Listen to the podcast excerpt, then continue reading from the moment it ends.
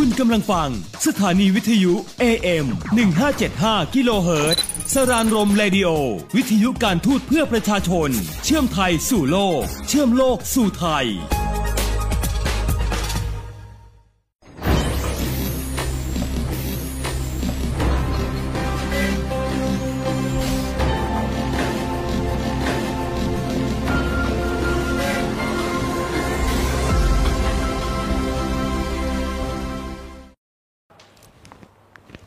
สวัสดีค่ะท่านผู้ชมคะพบกับดิฉันยุวดีเมฆศิริวิทย์นะคะ กับรายการไทยก้าพัฒนาทั่วโลกค่ะ รายการที่จะพาทุกๆทท่านค่ะ ไปทำความรู้จักและคุ้นเคยกับบทบาทการทำงานของกรมความร่วมมือระหว่างประเทศค่ะ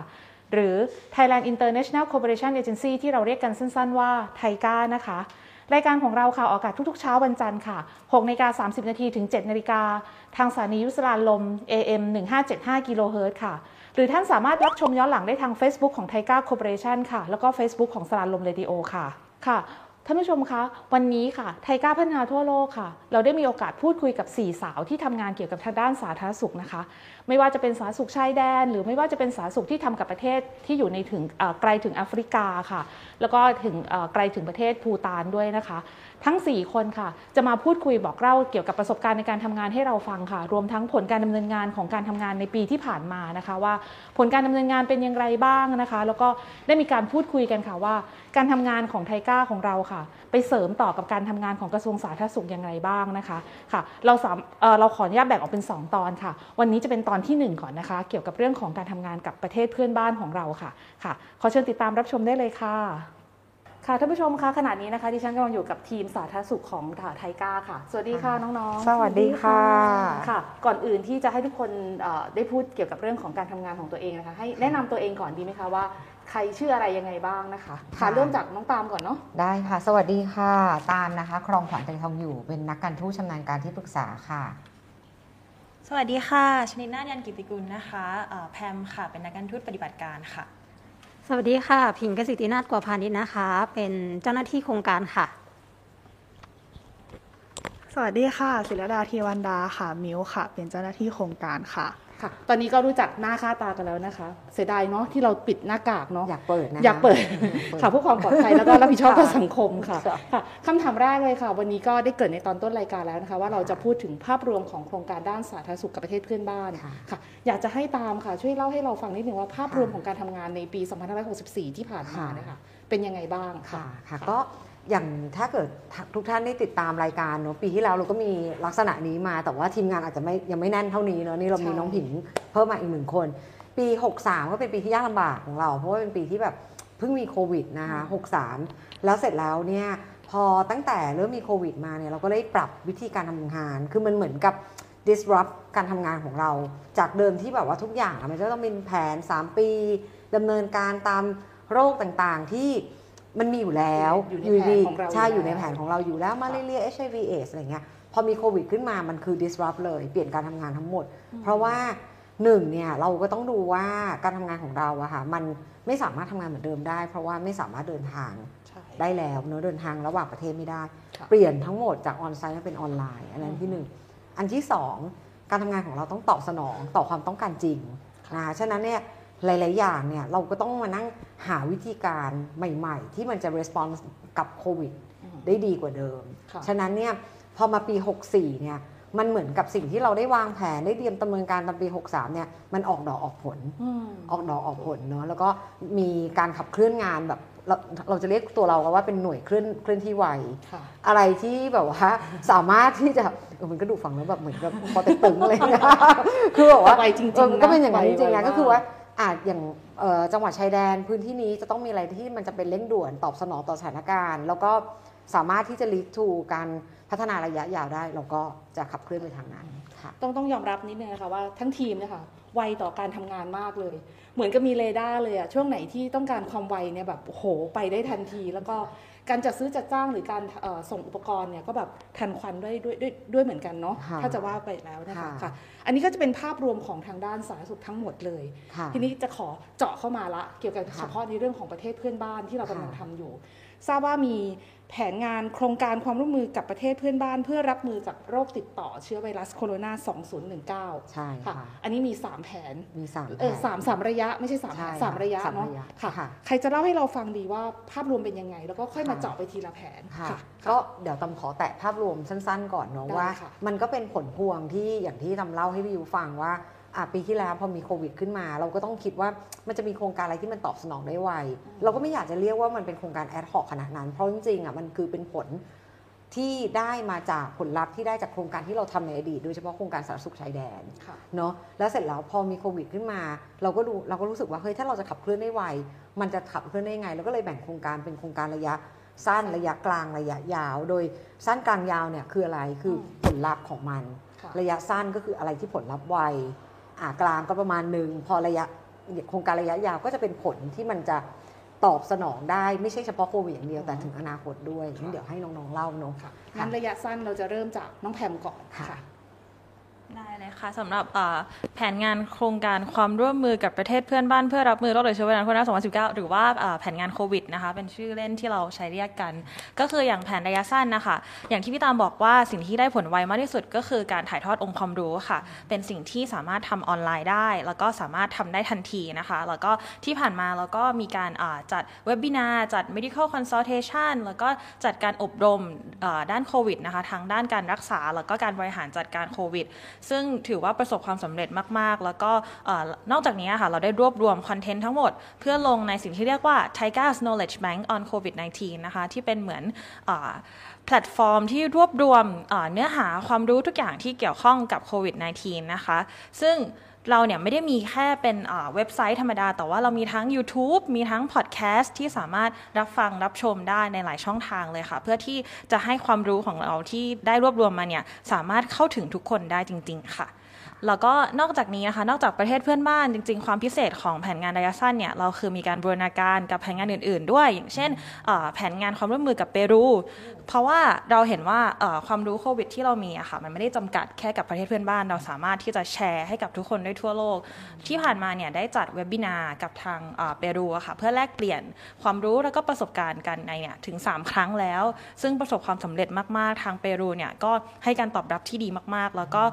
ชื่นชมทางคุณหมอของทางไทยอย่างเราสุดๆเลยค่ะค่ะ ก็มีจำได้ว่าเปรูนี่เข้ามาฟังกันทีหนึ่งใช่นี่เป็นแบบเป็นเป็นร้อยๆเป็นคนร้อยเลยใช่ไหมคะเป็นร้อยๆคนสามร้อยคนได้ค่ะโอ้โห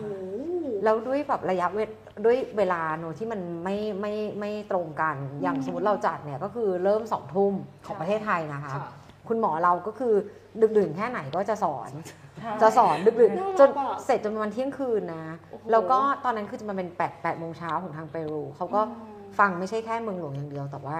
จังหวัดต่างๆ ทั่วเปรูมากันเลทุกยภูมิภาคใช่เลยค่ะค่ะ ที่นี่เปรูนี่เขาใช้ภาษาอะไรอะคะตอนตอนที่ทำเนี่ยค่ะ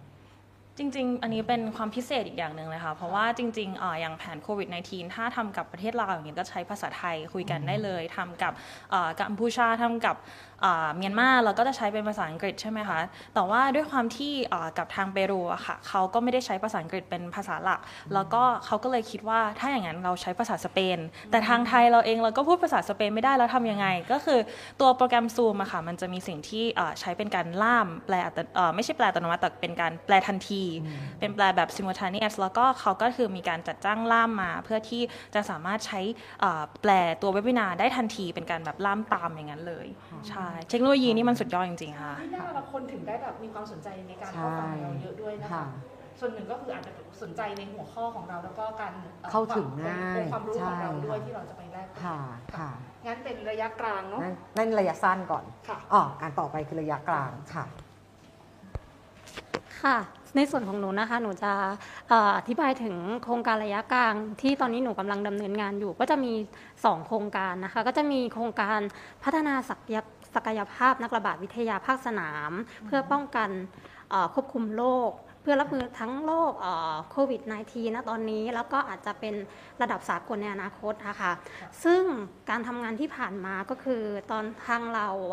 มีผู้รับทุนชาวเมียนมาเข้ามาฝึกอบรมในหลักสูตร International Field Epidemiology Training Program ซึ่งขณะนี้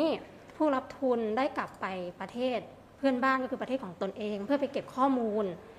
ค่ะ แล้วก็จะกลับมาที่ประเทศไทยตอนกรกฎาค่ะค่ะออันนี้พี่จำได้ตอนนั้นที่เราคุยกับน้องตาม ใช่ ตอนนั้นกำลังเริ่มหลักสูตรอยู่เลยเริ่มนะหลัคะกสูตร กำลังเริ่มว่าเราจะทำอะไรยังไง จะค่ะมีผู้รับทุนเดินทางมาใช่เมื่อไหร่ค่ะอะไรยังไง เพราะว่าตอนนี้ผ่านไปแล้วหนึ่งปีเลยเหรอ ใช่ ก็คือผ่านมาแล้ว7เดือน แล้วก็กลับไปเก็บข้อมูล ค่ะ แล้วก็เดี๋ยวก็จะกลับมามาอีอีกกทีหนึ่งเพื่อที่จะเอาเอ่อข้อมูลข้อนั้นมูลมานำเสนอใช่ไหมค่ะ คะโอ้โหใช่ค่ะ ถือได้ว่าทำงานได้ฉับไวมากใช่ ค่ะ แล้วก็อันเนี้ยยังมีแบบผลที่จะต่อไปในปี 2565 อีก ซึ่งทางเราก็ได้ทำโทรเลขแจ้งไปหมดแล้วว่าแบบจะมีหลักหลักสูตร IFETP อืม เพิ่มมาอีก ซึ่งตอนนี้กำลังรอคนที่จะสมัครอยู่อะค่ะค่ะ ค่ะ ก็ยังเป็นประเทศเพื่อนบ้านเราเหมือนใช่ เดิมเป็นประเทศเป็นบ้านก็คือลาวลาวกัมพูชาแล้วก็เมียนมาใช่ค่ะ ที่โครงการนี้เป็นโครงการระยะกลางอะส่วนหนึ่งค่ะก็เพราะว่าอย่างคุณหมอที่มากับเราคุณหมอโบนะพออย่างเขากลับไปตอนที่เขามาในประเทศไทยเนี่ยเขาก็ช่วยงานเราเยอะมากนะเพราะว่าเขาก็ไปออกตรวจในพื้นที่ที่มีชาวเมียนมาอาศัยอยู่นะคะแล้วก็ไปในพื้นที่ชายแดน ค่ะ พอเขาจบหลักสูตรเนี่ยเขาก็เอ่อทางกรมควบคุมโรคเขาจะสร้างเครือข่ายเอ่อนักระบาดวิทยา ซึ่งเครือข่ายเหล่านี้แหละ จะเป็นประโยชน์สำหรับการพยาพยากรณ์โรคระบาดในอนาคตด้วยค่ะถือได้ว่าเป็นเครือข่ายใช่ที่ที่เราค่ะก็เริ่มสร้างให้ด้วยใช่เหมือนกัน มันเลยเป็นโครงการระยะกลางเพราะมันไม่ได้จบแค่นี้ มันไม่ใช่ค่ะการถ่ายทอดแล้วจบ แต่คือเป็นการสร้าง network ด้วย ฉะนั้นอย่างปีหน้าเนี่ยเราก็คือปีที่แล้วเนี่ยเรามีคุณหมอพม่ามาท่านเดียว เพราะว่าลาวกับทางกัมพูชาเขาติดเรื่องบุคลากรอืมใช่ไหมคะก็ทุกประเทศก็เหมือนเหมือนเรานะเหมือนประเทศไทยเองก็เหมือนกัน แต่ปีเนี้ยเราจะได้ครบแล้ว นะของทุกประเทศมารวมทั้งคุณหมอโบมาด้วย ค่ะ ก็จะสามารถสร้างเครือข่ายที่เข้มแข็งได้อืมค่ะ ค่ะ อันนี้ก็คือเป็นหลักสูตรระบาดวิทยาเนาะ ใช่ใช่ค่ะ ค่ะ แล้วนอกจากนี้ยังมีในเรื่องของหลักสูตรอาสาสมัครอบรมแรงงานข้ามชาติใช่ด้วย ค่ะ หลักสูตรนี้ก็จะเอ่อละไม้คล้ายคลึงกับพัฒนาศักยภาพเอ่อนักระบาดวิทยาภาคสนาม แต่ว่าจะเป็นเราจะมุ่งเน้นตรงเอ่ออาสาสมัครแรงงานข้ามชาติ ที่จะอยู่กับประเทศชายแดน หรือว่าจังหวัดที่อยู่คนอยู่แน่น ๆ เพราะว่าจะให้เขาอะเรียนรู้ถึง การรับมือกับโรคต่างๆ การติดตามสอบสวนโรคป้องกันโรคในทุกวิธีตรงเนี้ยค่ะ ค่ะ ใช่ทางเราก็เลยเอ่อร่วมมือกับกรมควบคุมโรค ค่ะซึ่งกรมควบคุมโรคก็ได้เอ่อจัดคณะทำงานขึ้นมาร่วมกับเอ่อมหิดลอืมเพื่อที่จะออกแบบหลักสูตร ใช่ ซึ่งมันจะเป็นหลักสูตรสำหรับเอ่ออาสาสมัครแรงงานข้ามชาติ ซึ่งมันจะมี 7 บทเรียนในนั้นนะคะ ค่ะ ซึ่งตอนนี้ก็กำลังอยู่ในระหว่างการดำเนินงาน อีกไม่นานก็ปีหน้าก็จะเริ่มฝึกอบรมได้แล้วค่ะค่ะ ค่ะ ก็จะเริ่มเปิดตัวโครงใช่การตอนนั้นที่จำได้ว่าที่คุยกับตามไว้ก็คือค่ะอาจจะต้องเป็นทั้งภาษาของเขาด้วยใช่ไหมใช่ ค่ะเป็นมีภาษาเมียนมาเมียนมาค่ะกัมพูชาแล้วก็ลาวมีภาษาค่ะภาษา ก็คือจะให้แรงงานที่ที่อยู่ในประเทศไทยเราใช่ได้ความรู้ด้วยแล้วก็ได้ในค่ะขณะแล้วเดีก็ยวกัน ใช่ค่ะ คือความพิเศษของโครงการนี้มันมีอยู่นิดนึงตรงที่ว่า พอเราได้หลักสูตรนี้มาทางมหิดลเนี่ยก็คือทางมหิดลกับคอรอเขาร่วมกันทำเป็นเหมือนคุริคูลัมใช่แล้วก็จะแปลเป็น 3 ภาษา ค่ะ แล้วแพ็กเกจเนี้ยเราสามารถที่จะมอบไปให้ประเทศเพื่อนบ้านเรา เอาไปใช้ประโยชน์สร้างเครือข่ายอาสาสมัครเขาได้ด้วยโอ้โหคือนกคือยิงปืนนัดเดียวได้นกหลายตัวมากใช่ นะคะก็คือสามารถใช้ในประเทศไทยได้ แล้วก็สามารถที่จะนำไปใช้ในประเทศเพื่อนบ้านได้ด้วยใช่ค่ะ ฟังดูแล้วก็น่าสนใจมากเลยนะคะ อาสาสมัครแรงงานข้ามชาติ นอกจากจะเป็นผู้ช่วยคุณหมอแล้วเนี่ยค่ะยังคอยติดตามในเรื่องของการเจ็บไข้ได้ป่วยเหมือนเหมือนกับเป็นการ follow up อาการด้วยนะใช่คะค่ะใช่ค่ะค่ะนอกจากนี้เอ่อหลักสูตรเอ่ออาสาสมัครแรงงานข้ามชาติด้านระบาดวิทยาตรงนี้ก็จะไปเข้ากับแผนของสาธารณสุขชายแดนใช่ด้วยค่ะค่ะเพื่อส่งต่อ ใช่ค่ะ เราจะส่งต่อกันตอนนี้เลยใช่ปะ ไม่ไม่ยังยังก่อนนะคะยังเราเป็นหลักสูตรเป็นรูปเป็นร่างก่อน ใช่ อ๋อ คือเพราะว่าทางทางเอ่อโครงการที่มิวดูอะโครงการสาธารณสุขชายแดนแล้วก็มีการสร้างอาสาสมัครอยู่แล้ว แล้วก็เป็นสิ่งที่เป็นกิจกรรมที่ทำเรื่อยๆ แทนที่ทุกคนจะใช้หลักสูตรใครหลักสูตรมันถูกไหมเราก็มีหลักสูตรกลางที่เป็นมาตรฐานเอาไปใช้ได้หมดในพื้นที่ชายแดน จะว่าไปก็เหมือนกับหลักสูตรหลักสูตรเดียวแต่เราเหมือนยิงปืนนัดเดียวเลยใช่เนอะก็สามารถเอาเข้าไปทั้งในในเรื่องของชายแดนค่ะก็ได้ในเรื่องของแผนโควิดใช่ก็ได้ค่ะค่ะค่ะน้องแพรมีอะไรจะเสริมด้วยไหมคะในระยะกลางได้เลยค่ะคือจริงๆในระยะกลางเนี่ยอ่าเราพูดกันมาระยะสั้นระยะกลางเนี่ยเราพูดกันเรื่องความรู้ใช่ไหมคะจริงๆอีกองค์ประกอบหนึ่งที่สำคัญของแผนระยะกลางของแผนโควิดเนี่ยคือการสนับสนุนอุปกรณ์นะคะก็คือตั้งแต่ปี 63 ปี 64เอ่อที่ผ่านมาเนี่ยค่ะเราได้สนับสนุนอุปกรณ์การแพทย์ไปให้กับเอ่อทางเมียนมาสปปลาวแล้วก็กัมพูชาค่ะ ซึ่งเป็นอุปกรณ์ที่จำเป็นเร่งด่วนในการใช้ในการรักษาโรคโควิด ก็คืออย่างเช่นเอ่อชุด PPE เอ่อยาฟาวิพิเวีย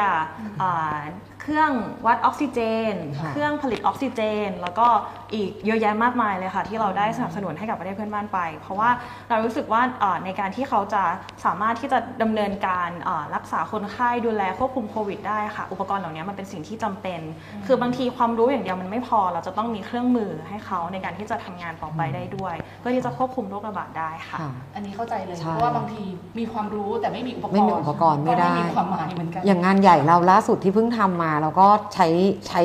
พละกำลังเวลาแล้วก็ expertise ของของผู้เชี่ยวชาญเราก็คือ การวางระบบห้อง ICU โรงพยาบาลเด็กที่สปปลาว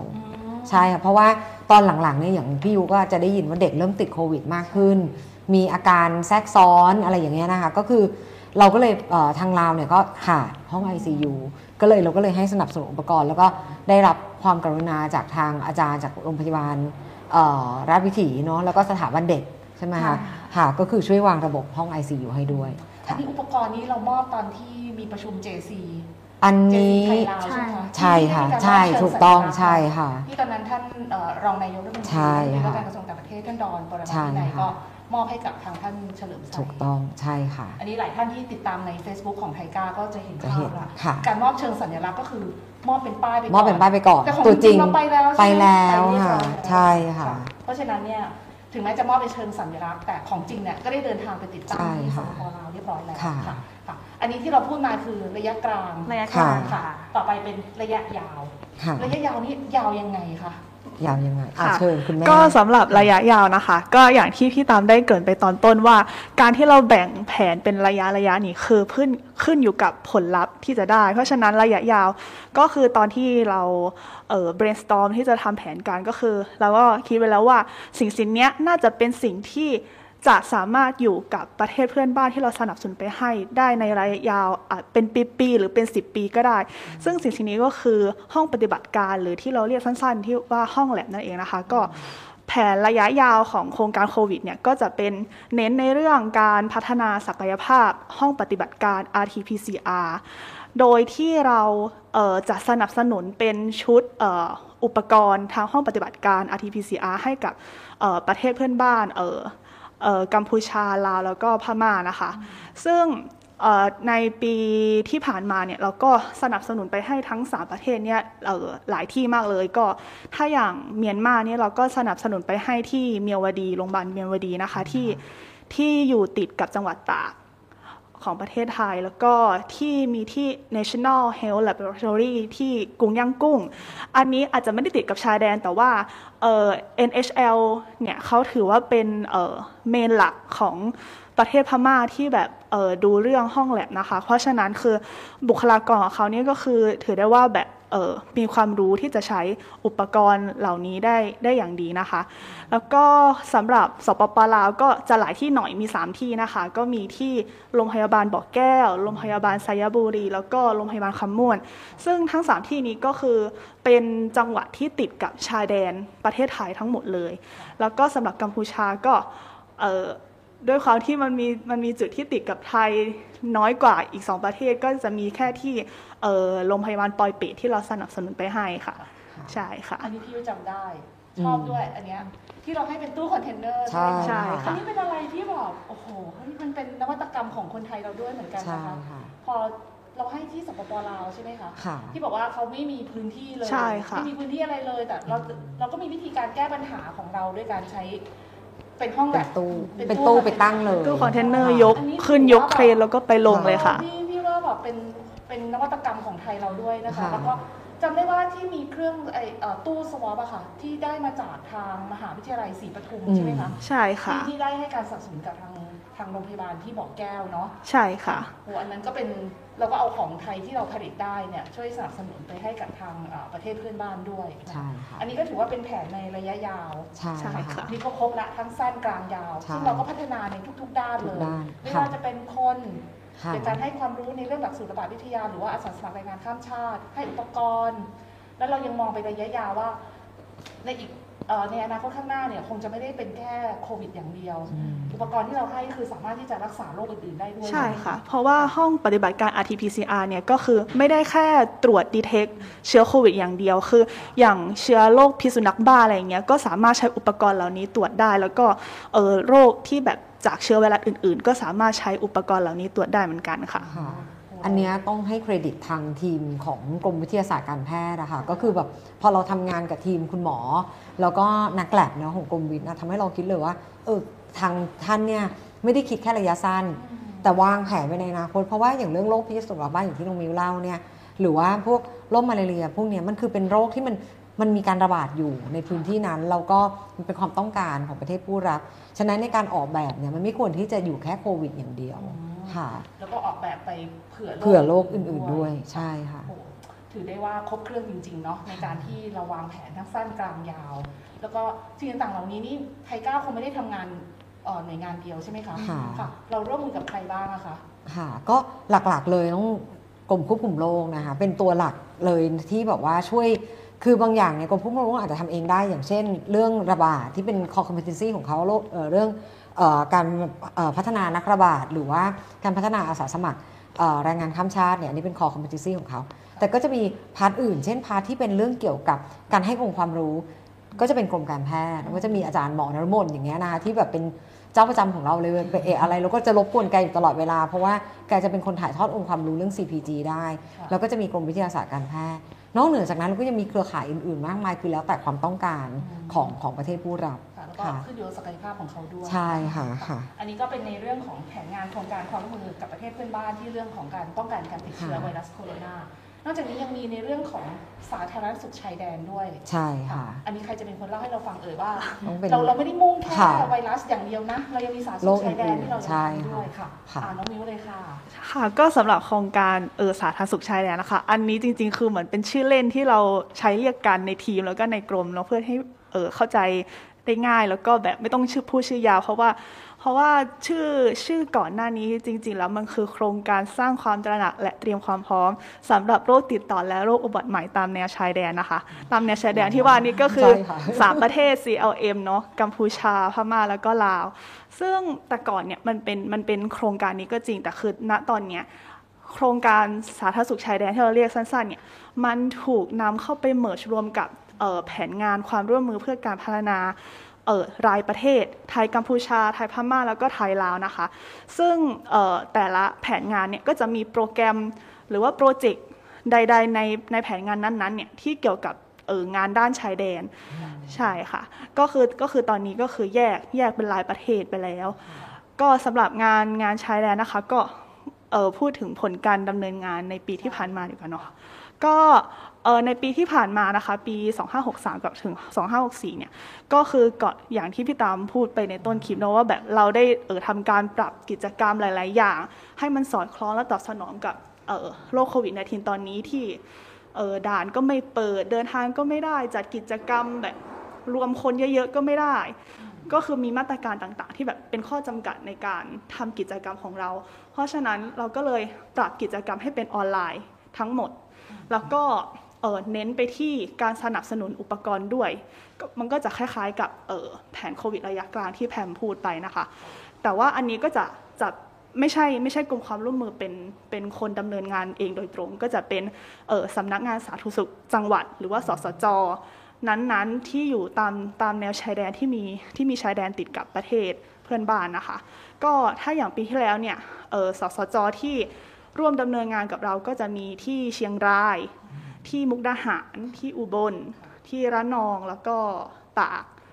ใช่ค่ะ แล้วก็สำหรับกัมพูชาก็จะมีสระแก้วสุรินแล้วก็ตราดนะคะ ใช่ค่ะ ก็ก็ขอหยิบขอหยิบเอ่อเอ่อ best practice เอ่อกิจกรรมเด่นๆ ของแต่ละสสจแล้วกันเนาะค่ะก็สำหรับมุกดาหารนะคะ ก็ สำหรับมุกดาหารเนี่ยคือเขาก็จะมีเว็บไซต์เว็บไซต์หนึ่งที่ชื่อว่า msqhealth.com ที่เป็นความร่วมมือระหว่างมุกดาหาร M S ก็คือสวรรณเขตสปปลาว แล้วก็ K ก็คือกวางจิที่เวียดนามนะคะ ใช่ค่ะ คือเป็นคือเป็นเว็บไซต์ที่แบบเหมือน เป็นเป็นแหล่งเป็นแหล่งที่รวบรวมข้อมูลโรคระบาดต่างๆ ที่เกิดขึ้นในพื้นที่3 3จังหวัดนี้นะคะ ใช่ก็คือคือเขาเคยได้รับการสนับสนุนงบประมาณจากเราไปในปีก่อนๆแล้ว แล้วก็ในปีนี้เขาก็มีความคิดที่จะอยากพัฒนาเว็บไซต์ให้มีรูปแบบที่ทันสมัยมากขึ้น ก็ก็มีกิจกรรมนี้ไปนะคะ แล้วก็มีการผลิตสื่อประชาสัมพันธ์ที่เออสสจ.มุกดาหารก็ได้ feedback กับเรามาว่าแบบเอออสม.ที่ประเทศลาวอย่างเงี้ยก็ได้ใช้สื่อประชาสัมพันธ์ที่ว่าเนี้ยเออในการลงพื้นที่ไปในชุมชนให้ความรู้กับกับเออคนในชุมชนก็คือก็คือใช้ได้อย่างเกิดประสิทธิภาพสูงสุดนะคะ แล้วก็อย่างสสจอุบลเนี่ยก็คือเขาจะเด่นเรื่อง medical consultation ก็เป็นคล้ายๆกับเออแผนงานระยะสั้นของ โควิด -19 ที่เป็นการให้ให้ให้ความรู้ให้รับแชร์ประสบการณ์ต่างๆนะคะก็อย่างสสจบลเนี่ยเขาก็จัดไป 4 ครั้งเลย แต่ละครั้งก็คือมีหัวข้อมีท็อปิกไม่เหมือนกัน ถ้าอย่างมีครั้งหนึ่งก็จะมีเป็นแบบการติดเชื้อโควิด -19 ในแม่และเด็กทั้งแม่ที่แบบตั้งครรภ์อยู่แล้วติดเชื้อหรือว่าคลอดลูกแล้วแบบลูกติดเชื้อจากแม่ การส่งศพระหว่างประเทศที่แบบ การส่งศพระหว่างประเทศที่แบบเป็นคนติดโควิด แล้วก็เหมือนแบบการเผาศพคนที่ติดโควิด ควรจะทำยังไงเขาก็แบบแชร์แชร์ประสบการณ์แชร์องค์ความรู้ของประเทศไทยให้กับฝั่งลาวได้ได้ได้รับทราบนะคะ แล้วก็อย่างสสจเชียงรายอย่างเงี้ยที่พิยุกล่าวไปเมื่อสักครู่ว่ามีการสนับสนุนเออตู้ความความดันบวกที่ใช้สวอปใช่ไหมคะ ก็เป็นเป็นงานของที่สสจเชียงรายเขาดำเนินงานเนาะที่ที่ได้ที่ได้เออองค์ความรู้มาจากเออมหาลัยศรีปทุม ก็สนับสนุนไปให้เออโรงพยาบาลในแขวงบ่อแก้ว แล้วก็มีการเอออบรมพัฒนาศักยภาพเอออสมแรงงานข้าวชาติเหมือนกันสำหรับในในเชียงรายนะคะค่ะแล้วก็ส่วนส่วนตากแล้วก็ระนองเนี่ยก็จะเป็นการสนับสนุนอุปกรณ์ทางการแพทย์ ทั้งหมดนะคะ แล้วก็ตราดสุรินทร์สระแก้วนี่ก็ก็จะเป็นการสนับสนุนอุปกรณ์การแพทย์คล้าย ๆ กันค่ะค่ะท่านผู้ชมคะเมื่อสักครู่นี้ค่ะ เป็นการสัมภาษณ์สาวๆสี่คนค่ะ เกี่ยวกับทางด้านสาธารณสุขค่ะ โดยเราพูดคุยกันเกี่ยวกับเรื่องของสาธารณสุขที่อยู่ในประเทศไทยกับประเทศเพื่อนบ้านก่อนนะคะ ซึ่งท่านก็คงจะทราบแล้วละค่ะว่าเรามีทั้งหมดอยู่ 2 แผนงานนะคะ แผนงานที่ 1 ค่ะ เป็นแผนงานที่เกี่ยวกับเรื่องของการรับมือสำหรับโรคติดเชื้อไวรัสโคโรนา ซึ่งเราแบ่งออกมาเป็น 3 แผนงานคือระยะกลางเออโทษทีค่ะระยะสั้น ระยะกลางแล้วก็ระยะยาว แต่ละระยะนั้นนะคะ เรามีกิจกรรมอะไรที่ดำเนินดำเนินการไปแล้วบ้าง ท่านก็คงจะทราบแล้วนะคะ นอกจากนี้ยังมีในเรื่องของสาธารณสุขชายแดนค่ะ ซึ่งทำให้ประเทศไทยและก็ประเทศเพื่อนบ้านเราค่ะ มีความแน่นแฟ้นกันมากยิ่งขึ้นในในเรื่องของทางด้านสาธารณสุขนะคะ แต่ว่าเรายังไม่หมดนะคะ เรายังคงมีตอนที่ 2 ค่ะ ซึ่งจะเป็นการพูดคุยเกี่ยวกับเรื่องของการทำงานในประเทศที่อยู่ในไกลออกไปจากประเทศเพื่อนบ้านของเราก็คือ อยู่ในแอฟริกาตะวันตกค่ะ ก็คือเคนยาแล้วก็บูรินดีนะคะ แล้วก็มีเซเนกัลอีกประเทศหนึ่งค่ะ แล้วนอกจากนี้ก็ยังมีอีกหนึ่งประเทศค่ะ ก็คือภูฏานค่ะ แต่ว่าวันนี้เวลาของ TICA พัฒนาทั่วโลกค่ะ ก็คงต้องหมดลงแล้วค่ะติดตามรับชมรายการของเราได้ทุกๆเช้าวันจันทร์ค่ะ6นาฬิกา30 นาทีถึง 7นาฬิกาทางสถานีวิทยุสราญรมย์ AM 1575กิโลเฮิรตซ์นะคะ หรือท่านสามารถรับชมย้อนหลังได้ทาง Facebook ของ TICA Cooperation ค่ะ แล้วก็ Facebook ของสราญรมเรดิโอค่ะ ค่ะสำหรับวันนี้นะคะ ดิฉันยุวดีเมฆสิริค่ะ ก็ต้องขอลาท่านผู้ชมไปก่อนนะคะ แล้วก็พบกันใหม่ค่ะ สวัสดีค่ะ กว่า 33 ปีเอเปกไม่เคยหยุดพัฒนาเพื่ออนาคตเศรษฐกิจที่เปิดกว้าง เชื่อมโยงและสมดุล ไม่หยุดเปิดรับโอกาสใหม่ ๆ เพื่อช่วยผลักดันการค้าการลงทุนไปสู่ระดับโลก ไม่หยุดเปิดรับนวัตกรรมใหม่ๆ เพื่อเพิ่มผลผลิตและสร้างความยั่งยืน ไม่หยุดเปิดสู่การค้ารูปแบบใหม่ เพื่อปรับตัวไปกับความเปลี่ยนแปลง ไม่หยุดเชื่อมต่อเพื่อเชื่อมโยงภูมิภาคเข้าหากัน และปลดล็อกศักยภาพที่ไร้ขีดจำกัด ไม่หยุดเชื่อมโยงโอกาสใหม่ๆ กับวิถีชีวิตแบบใหม่ ไม่หยุดเชื่อมโยงดิจิทัลให้ครอบคลุมทุกพื้นที่ เพื่อสร้างความเติบโตที่ยั่งยืน ไม่หยุดเชื่อมโยงเทคโนโลยี เพื่อสุขภาวะที่ดี และเศรษฐกิจที่ก้าวไปข้างหน้า ไม่หยุดคิดค้นนวัตกรรมแปรรูปอาหารเพื่อลดขยะ